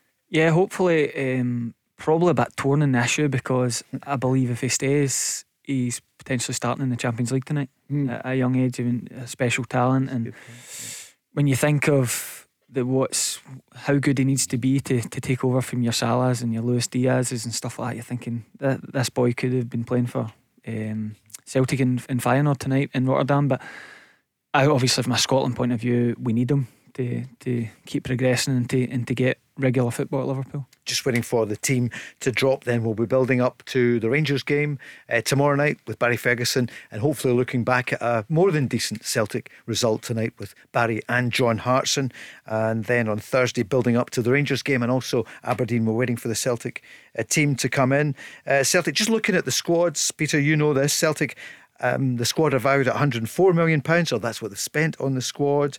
They're saying that's uh, a bit behind Feyenoord. They're 176 million, Lazio on 245 million, and Atletico Madrid 380 million pounds. But as you said, it's, it's, people you're up against. You know, they're not they're not gods. It has to yeah. be, Paul. And listen, I never knew if frightened anyone, no matter what the jersey. Mm. They had a couple of roastings off a few players and playing Real Madrid and playing against Redondo and mm. not getting a touch things like that, you know. So you know that, and that's possible. But I tried to make it as difficult as I possibly could. Yeah. But you've not got to be frightened of because if you're frightened, of these are the challenges you set out as a youngster to be playing in the Champions League. As it was a European Cup at that particular yeah. time. You wanted to be involved in all the games. So when these games came along, it was wow. This was the worst part waiting the game getting started. Did you hate that? Oh, I hated yeah. it. I hated it. I just wanted to be going out the tunnel and whistle ready to go because that was the best part of it. The warm up, all that I hated. You've done it, done it really well. But you just wanted the game to get started and say, like, bring it on. What was the ref told? Peter Grant's ready. We need to start ref. early. let's, start early. Let's get straight yeah. out there, you know. And there was a few rituals that other players had. You know, some people were going to the toilet not feeling very well. Yeah. And I'll not mm. say it on radio. Can you give us any names? Oh, yeah, that... Tosh McKinlay was the worst. All right. As soon as the whistle Hi, went, Tosh. Tosh went straight into the toilet. and all you could hear was somebody being as if they'd 15 oh, nights out in the bounds. Indeed. And then yeah. Big Mick McCarthy with his glass of whiskey, you know, for his sore knee. He used to say it was for a sore knee. If I had taken the whiskey, then I'd have been steaming on it the pitch. you know, so he different things yeah, so used all these different Honestly, things. Yeah, whiskey, yeah, medicinal. Yeah, yeah. Yeah. and it was right next to me because Mick was five and I was six. And honest to God, the smell used to knock me drunk. Never right? mind anything else. Yeah, but it, some players just had traditions, you know. I heard Ali saying that uh, recently. He said when he started out at St Johnstone, there was they had whiskey there for players if they wanted a wee swig beforehand. We're not saying that youngsters these days that you should do it. Stephen, strangest ritual or any any wee insight you can give us over the years or Falkirk at the moment? Uh, no, um, probably as the older I've got, the less I've been that concerned with the warm up. Um, I, I'm a bit like what Peter just said. It's the worst bit. You're thinking, just start this game, will you? um, so I, I probably I I found myself the, the, the older I was getting, a, a big warm up, a 40 minute warm up. I was thinking, I don't really need this. So I just need to get the legs moving and um, yeah, that going at 10 to 3 and um, just wait for the boys to come in. I'll tell you what, he's still playing. I'm laughing because it, because it's got the Feyenoord connection with Big Pierre. Yeah. Big Van Pierre Hooijdonk. used to have a chicken curry pre-match. No, chicken curry pre-match. that's not that long ago. Oh, I, Are you absolutely. He was the serious? first. I could Yeah. not believe. I was like, what?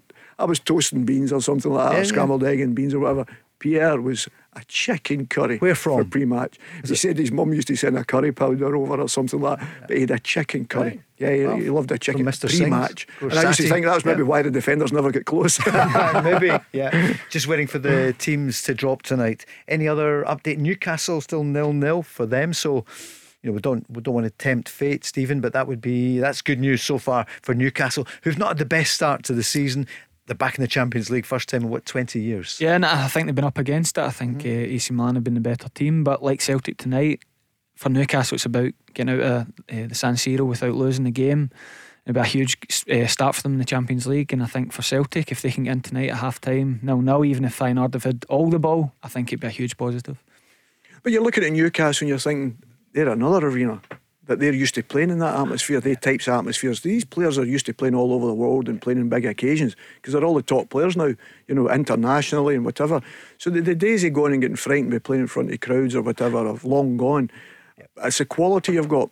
And probably, I'm not sure what Milan teams played compared to the other night there, mm-hmm. but they get beat 5 1. And obviously, it's, I was going to say a home game, but it's a home game when you play in that derby all the time anyway.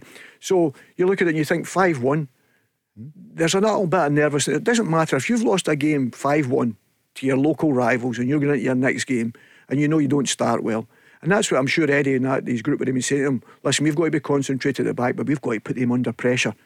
Make them fold. If they've lost five goals, everything that's going in, make them under pressure, make them defend their own goal. All these things. Mm. These small details become massive in these types of games. And then that's when the concentration levels at your own side become massive. Half time in the San Siro, nil nil. AC Milan nil, Newcastle nil. Delighted with that. So, yeah, yeah, good- brilliant. good and start. listen, Yeah. it's a new thing for Eddie. Yep. It's brilliant for him. He thoroughly deserves it. You know, he's a he's a great, fantastic boy. But he's never seen it. He's never been at a Champions League game. Did you hear that? Uh, but that, that's what I'm saying. He doesn't. You don't realise how specialised these guys because people realise, Paul, when he was in the Championship, Champions League nights, he'd be working. He'd be managing a team. So you'd never get to see these other the opposition because you're that busy doing your job. But what about the year when he was out of work? And I'm not having a go. I found that strange that he hadn't been at Champions League. But what a manager he is, and what a great job he's doing. Uh, he's done Newcastle. terrific, you know. It's Yeah. amazing he's getting mentioned as if last year he was going to be the England manager. Aye, this yeah. season they're talking about him losing his job after a few games. You know, Yeah. and that's football. The expectation becomes massive. They expect you, and the fans love him there. And it's a long time since they've had a manager they've loved, you know, in the respect to that. And they thoroughly deserve that. And the signings of T- Tonali's and all these guys, they're Mm-hmm. terrific players. To be able to get them to come to your football club, for a club like AC Milan, I know you're paying them big money, but to be able to get them in the door to come to Newcastle, it's great credit to the manager. Have you watched that programme yet about Newcastle? I've not seen it yet. My boys have Need to watched it. and They it, said it's yeah. great. They said it's great to watch. You know, and Have inside you seen it. it, Stephen? Uh, you just speaking about suffering. I played against Eddie Howe's Bournemouth team in League One. Uh-huh. What were they we like? were- We were at Shrewsbury and he just probably caught that league. It honestly just totally dominated the league. Mm-hmm. It was the way teams play with the overloads and everything. It, it felt like they'd an extra player. I mean, really suffered that day. I think they beat us 3 0 on Brett Pitman hat trick. It was uh, a tough afternoon, that one. Celtic fans are on saying that uh, on the Celtic website they have um, Celtic Football Club have put up a picture there of Wim Jansen. So it's the half Feyenoord um, Scarf and half Celtic, Peter. You'd see it there. And oh, fantastic, man. so yeah, well. it was yep. fantastic. I only know him a short period of time, but a lovely, lovely man. Um, obviously, taken far too quick. But talk about the connection there, playing against mm-hmm. Celtic in that 70. Uh, of course, and he played. He played in that particular match for Feyenoord. You know, and he played for Ajax as well. Wim. But also, I watched him, and I watched him when it was in 1974. Mm-hmm. I think it was Wim. maybe gave the penalty away in the uh-huh. World Cup final for uh, for Holland against uh-huh. Germany. Right. You know, remember it was 2 1, it ended up to Germany. Mm-hmm.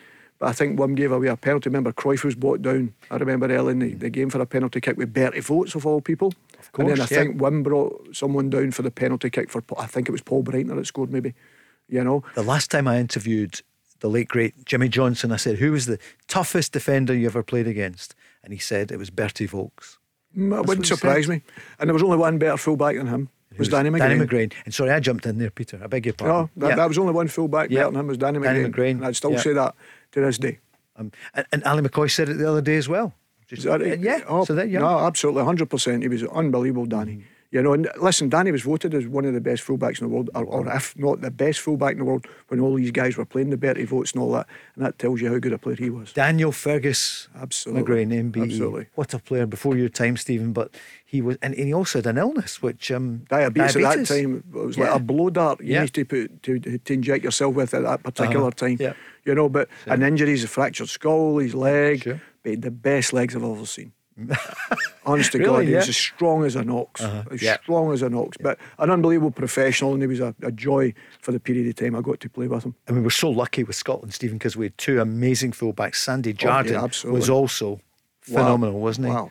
Yeah. There's, there's, a goal popped up recently, I think, huh? involving Danny McGrain, and you actually watch it and you think we spoke about the type of goal the Ange Postecoglou Celtic team do with that ball inside the fullback, cut across that was when Paul McStay plays it into Danny McGrain. It's like I think that's Ange Postecoglou Celtic goal yeah. when you when you watch it. Oh, he was unbelievable, but an unbelievable defender. You know, he was great at getting forward.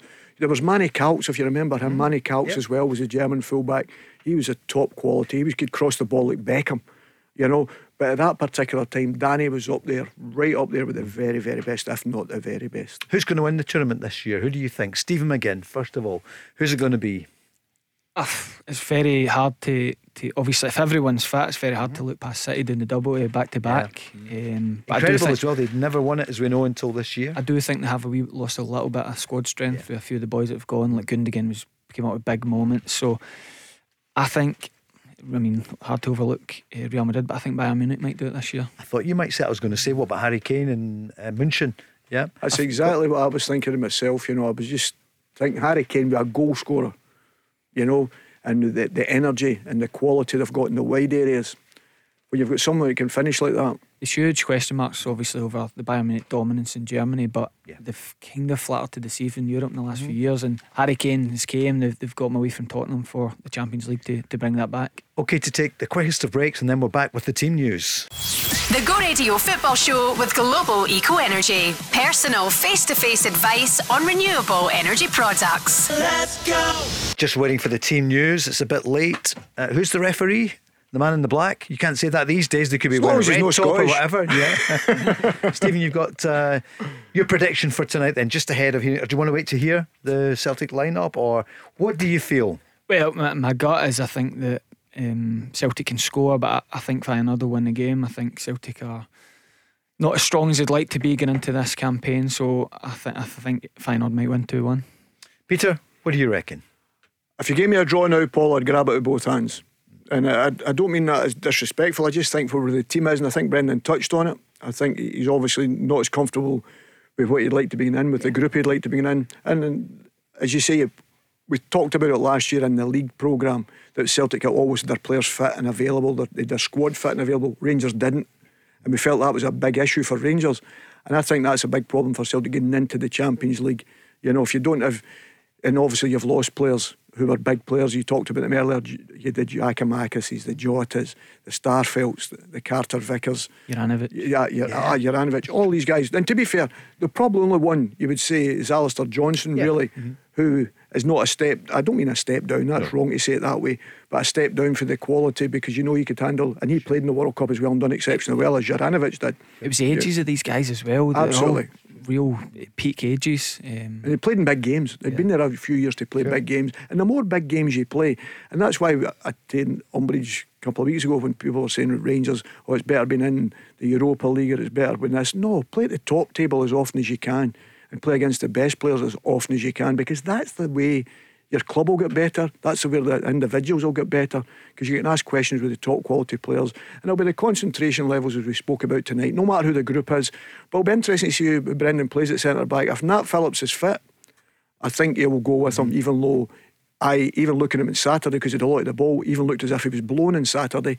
And maybe that's been a slight issue for him. But I just think that experience, he playing in these games, because I say you look through that Celtic team and you think there's not a no. lot of games at that back, especially in that back line if Nat Phillips sure. is not available. And I heard you there on uh, Alistair Johnston, AJ, uh, and he is terrific. And people have kind of forgotten about Juranovic, and that's not to disrespect him. Yeah. But AJ hasn't had much game time this season because of that injury. So, yeah, it's another season. We'll see what happens. I don't think he's played in Europe for Celtic either. No, he hasn't. Yeah, yeah that's his right. first game in Europe in European competition. absolutely right. The team news should drop uh, very shortly. We'll probably talk tomorrow night more about Barisic because, to be fair, I've got a defence for him because nobody knows, but you have to take it face value when a player says there is an injury. But maybe more on that tomorrow night, a bit of an insight into what might be happening with that injury um, to Barisic. I just thought at the yeah. time, Paul, for me, I, even even being a player, I'm thinking to myself, if I'm not available for such a big game, would I want to go with a national team?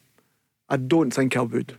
If I thought yep. I was struggling that much, I'd be thinking no, because I've got to be available for the next game it comes back. But remember how you always had to turn up anyway and allow yeah, them to send you home yeah, or to assess it. I don't yep. think I don't think the national team should be te- able to tell me if I'm mm. fit or not. I think at the end of the day, the national team have got a problem now because if you get injured on that, you know, I think you have to pay the full wage if I'm mm. right. You know, if the player gets injured away with his national team, and it's different for yesteryear, as we spoke about before, the finances that the boys are on nowadays. I'm near sure if somebody's out, he's on 100 grand a week, you've got to pay to he's fit again. Okay. So for Rangers to take that chance, and then they, they, put him on the bench at the weekend. I didn't see the bench. Was Barisic on the bench at the weekend? Yeah. I think he was, you know, so that tells me he's fit to play the game. And that's a disappointment for me. A, a, a, medical view would be, though, there is such a thing as grade zero muscle strain, particularly common in hamstrings, where there's a microscopic muscle trauma not picked up on MRI scan, which is reported as normal, but they still have persistent hamstring pain and cannot sprint fully. Normal recovery time is just five to seven days, and that could fit with the Barisic injury. Yep. But so, you know, I'm just getting a medical view on it. We've played with a few guys that have picked up a few grade zeros over the years. Oh, absolutely. I, I, got a few grade zeros. you know, but that, that was the thing. And that, listen, I understand, I'm not a medical a medic either. Mm. It just doesn't look right. It just doesn't look right for me, and that that is the problem. You can't miss that big game, which is so important. And I just think you've got to make yourself available. And I, am only taking it from my point of view. Yeah. If he's got fit to go out and take part in both of the, the international games and not taking part in a game that was massive for the football club. Let's know at that mm-hmm. particular time, Rangers were going under that wee bit of pressure. Celtic were under a bit of pressure, and he's not available, but then able to jump on a plane. It wouldn't have sat well with me. Talking about the Celtic injuries and that, Phillips, we'll find out any moment now. They're really late. This this hasn't come from uh, UEFA. Yeah, the teams usually an on the half, Paul. It is you have to put them unusual. In, you know? We're watching everything. Here's what Brendan Rodgers said yesterday about the injury to Nat Phillips in the latest. Nat has um, he's obviously he's rolled his ankle, so we just have to uh, see on that. Um, but other than that, pretty much, uh, guys are fine. They're working their way up to to fitness, and uh, yeah, apart from that, we're okay. Jack's been on asking just before we get the team news. Darren O'Dea, could he be on the way to Inverness as the new manager after Billy Dodds uh, left on Sunday? Or could it be Callum Davidson? I see his name has coming in to the has come into the running. listen, Callum's the most successful manager outside any yeah. Celtic manager, isn't he? You know, in recent years. So, and listen, he done a fantastic job there. No matter what it is, even though it's a cup tie, he deserves an opportunity. You know, he, I know he's a very good professional. Here's the Celtic team: Hart, Johnston, Lagerbielke, Scales and Taylor, McGregor, Hatate, O'Riley, Kyogo up front with Palma and Maeda. And on the bench, Bain, Morrison, Yang, Turnbull's on the bench, Thiago Holm, O, Tomoki Iwata, Bernardo, Forrest, Ralston, and Mikey Johnston. So Hart, Johnston, Lagerbielke, and Scales, and Taylor Philip hasn't made it. McGregor, Hatate, O'Riley, Palma, Maeda, Kyogo. Peter? Oh, the only one was we didn't know about Matt, Nat Phillips. We yeah. said that it'd be Lagerbielke, yeah. Nat Phillips, but he's put Palma instead of uh, Turnbull in my team, yep. the team that I sure. selected, you know. So that was what I thought. But Palma went on at the weekend and done well, played on the left hand side. He's got a little bit of uh, speed about him, a wee trick in his. I just thought, I don't know what his goal scoring, and I just thought that's why I went with David Turnbull out there. And listen, I know David gets his critics, but yeah. as I say, I think he's got a lot of positives as well, you know, and that's why I think maybe the experience. He's played in Champions League games, David, and I thought that's maybe what I gave him the nod. But as I say, I've not seen enough of Palma. I've only seen a, a brief, what, 20 minutes or whatever he came on at the weekend. Stephen McGinn, what do you make of the team? Yeah, well, what you would say is Celtic's strongest midfield. Um, I think the back four, um, obviously Phillips is a notable a- absence day from, from Saturday, but um, yeah, just go with Palma. It's more a traditional Celtic 4 3 3. Looks like it's going to be the shape from from last year. Um, I thought Celtic would be a bit tighter, but maybe they're going to take the game to them again. Um, and there is pace up up the front. I think Palma's a good size. He looks uh, very athletic, yeah, and he's Maeda is a brilliant worker. He brings such uh, threat through speed and in behind, but they, they have missed a ball carrier since Jota left, and you're hoping that um, Palma tonight can buy Celtic free kits. He can take them up the park with runs and um, be the outball for Celtic. Do you want the uh, team? Wellenreuther in goals, of course. Geertruida, Hartman, Timber, Stengs, Paixão, Ivanušec that we mentioned, the striker, because the two main strikers have been out for the past few weeks. Trauner, the captain, Minteh, Wieffer, and uh, the player that we mentioned earlier on used to play Sparta Prague, didn't he? In fact, he came up against Celtic, Hancko. So that's the team there. Greg was on earlier and he gave us his team. Big Celtic fan, Gregory. Gregory, you were spot on with your team. So that's Celtic, and probably not as strong as it was this time last year, going in up against Real Madrid, etc. But today, a lot of people coming on the socials that Go Football Show saying they would bite your hand off for a draw tonight. Oh, absolutely. And I, I, listen, you look at the bench as well, and I always tell mm-hmm. you that tells you how yeah. strong you are. And the bench again, you know, forward players in there. You've got the likes of Mikey Johnston in it for the first time. I think if I'm not sure this season, is that right? Mm-hmm. That's the first time I've seen him this yeah. season. Yeah. So it's another winger. Mm-hmm. You know, a Zhang on there as well? Yeah, because yeah, he played at the weekend, yes. didn't he? He played at the weekend. Yes. Yang. Yeah, yeah, So yeah. I'll give you it again then. It's just a sub sure. I need because I knew the team. Sure. It was just Bain, was Morrison, uh, Yang, young boy Morrison. Yeah, Turnbull, who's had a lot of game time this season and scored goals. Home people like Thiago Holm. O, um, Iwata, Bernardo, highly rated, but we've not seen much of, and he's on loan, of course. Um, Forrest, Ralston, and the Mikey Johnston. That's what I'm saying. Yeah. You look at that. There's not a hell of a lot of European experience on there either. Mm-hmm. You know, and that's that. That is the fine lines that probably Brendan's talking about. When you add one or two and you take one or two at the starting line, I agree with Stephen. That's probably the midfield three is the strongest. And the, when Celtic were playing at their best last year, that was the three: Hatate, O'Riley, and McGregor. Mm-hmm. You know, now you're talking about further. You've got Kyogo in, so that's one of your strong players. But then you've lost that like say Abada and Jota, who are always a goal threat. And that's what's going to be interesting in this particular game. The same Eder's biggest problem is his probably his, his finishing details. Yeah. You know, and then Palma we've not seen much of. No. But you knew what Jota could do. He had a goal in him and he create something. You knew Abad had a goal in him and do something like that. And that's probably somewhere where you're missing. And then the back line, you've lost two very experienced centre backs for yeah. two guys that's going to play sure. European debuts. and, and that central area is always massive. Let's hear what the manager was saying though about Champions League and what to expect from Celtic this season? Listen, we're not at peak Celtic, is what I would say. We've got a long way to go before, you know, I, I think we'll be where I, I'm happy where I want us to be. However, what the players have shown is that flexibility. I think in terms of stylistically at this level, we want to play the game to our DNA, which is to be aggressive when we're attacking and to have that conviction when we attack. And that all comes from when you defend have to have that collective responsibility and that collective uh, resilience. And if you have that in your defending, then you can look to show that in your, your attacking play. So uh, we know there's times you're going to be under pressure, especially away from home.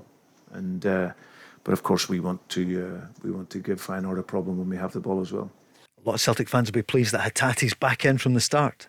Yeah, huge player. Um, obviously, the rumours about his future in the summer, but these are the type of nights that keep players like Reo Hatate at his club and he's a game changer for Celtic. I think everyone's seen at the weekend the improvement he, he makes to that Celtic team. So huge to get him back fit. But just on the night, I think you go through the Champions League card. I think nearly every you can make a case for every away team snap your hand off for a draw. So it's such a tough competition. These away games are not easy. Celtic going and have to suffer for long, long periods tonight. But if they can get back to Glasgow with a point, what a start that is. Callum McGregor did so well, back at his best at the game with Rangers, and tonight massive for him as captain. Of course it is. Uh, listen, Callum's a terrific player, plays a role exceptionally well, and I thought him and Matt O'Riley, uh, Ibrox were brilliant. And I think everybody's talking about Matt's goal scoring and his efforts in goal and his quality going forward. But the one thing he showed in the game at Ibrox was his defensive capabilities, his interceptions, which is massive at this level. And you don't realise not allowing the ball get into the front men's feet, killing these spaces. And that's what they'll all need to do tonight because there's going to be periods that they're going to be against the ball. And that's why, as I say, it's interesting that Brendan's went with a, a natural winger out there in Palma and say probably an extra midfield player who's still got that attacking threat.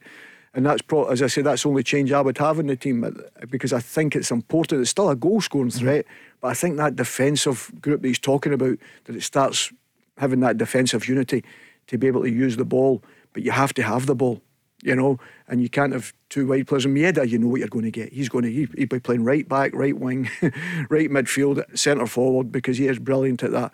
But you'll need that on both sides because it, typical Dutch 4-3-3 like to feed their wide players to go and attack you, get two v ones down the side of the pitch, so your wide players become massive for you. And I just think sometimes that extra midfield player gives you that balance there without being defensive because David obviously has proven that he's got a lot of he's a goal scoring threat. So it still gives you, not taking away your goals, it's not taking away your creativity, but it helping you out against the ball, which, as I say, for long periods you could be against it tonight with the inexperience in the group. And that's that's going to be interesting to see how the two young centre backs, especially the amount of goals that Feyenoord have scored, where they are positionally in the box, because half a yard in this game is half a yard too far. Because if you're half a yard in this game, it's a goal against. And that's the level you're at. Stephen, are you looking forward to watching the game tonight? Yes, um, you're just uh, you're hoping that Celtic have had big nights over the last ten years in Europe, and I think back to the night uh, Lazio away.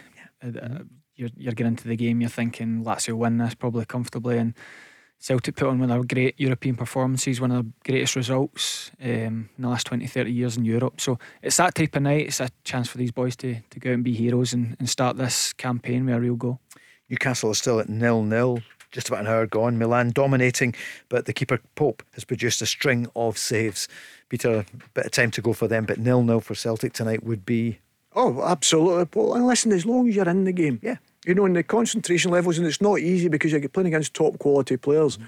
You know, in the respect of what Feyenoord are doing and the amount of goals they've scored this season, the manager's got them playing in a certain way. And he wouldn't have, remember, this is a guy that was asked to be Tottenham's manager before Ange, you know, and knocked the job back because he felt that was more important for him to do better at Feyenoord. So he's obviously got a few assurances with the quality that he was allowed to have at the club and keep at the club. Mm-hmm. So it shows you they're already in a good place. If you looked at their team from last year, even a lot of these boys are all still playing. You know, so they've got that consistency doing that. Celtic's the complete opposite, and that is the fine lines. You know where, where you are at this moment in time.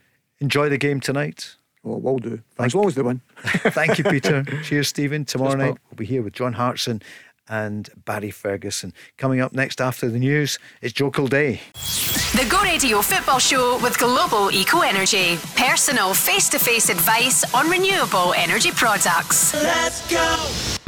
Looking to reduce your energy bills? Global Eco Energy install renewable energy products to domestic, commercial, and public sector customers. With a wide range of renewable energy products, including solar PV, battery storage, and air source heat pumps, we offer bespoke solutions. For a free quote and to find out more about grants and funding options, go to global-eco.co.uk and quote Solar 10 for 10% off your installation. Available until 30th September 2023.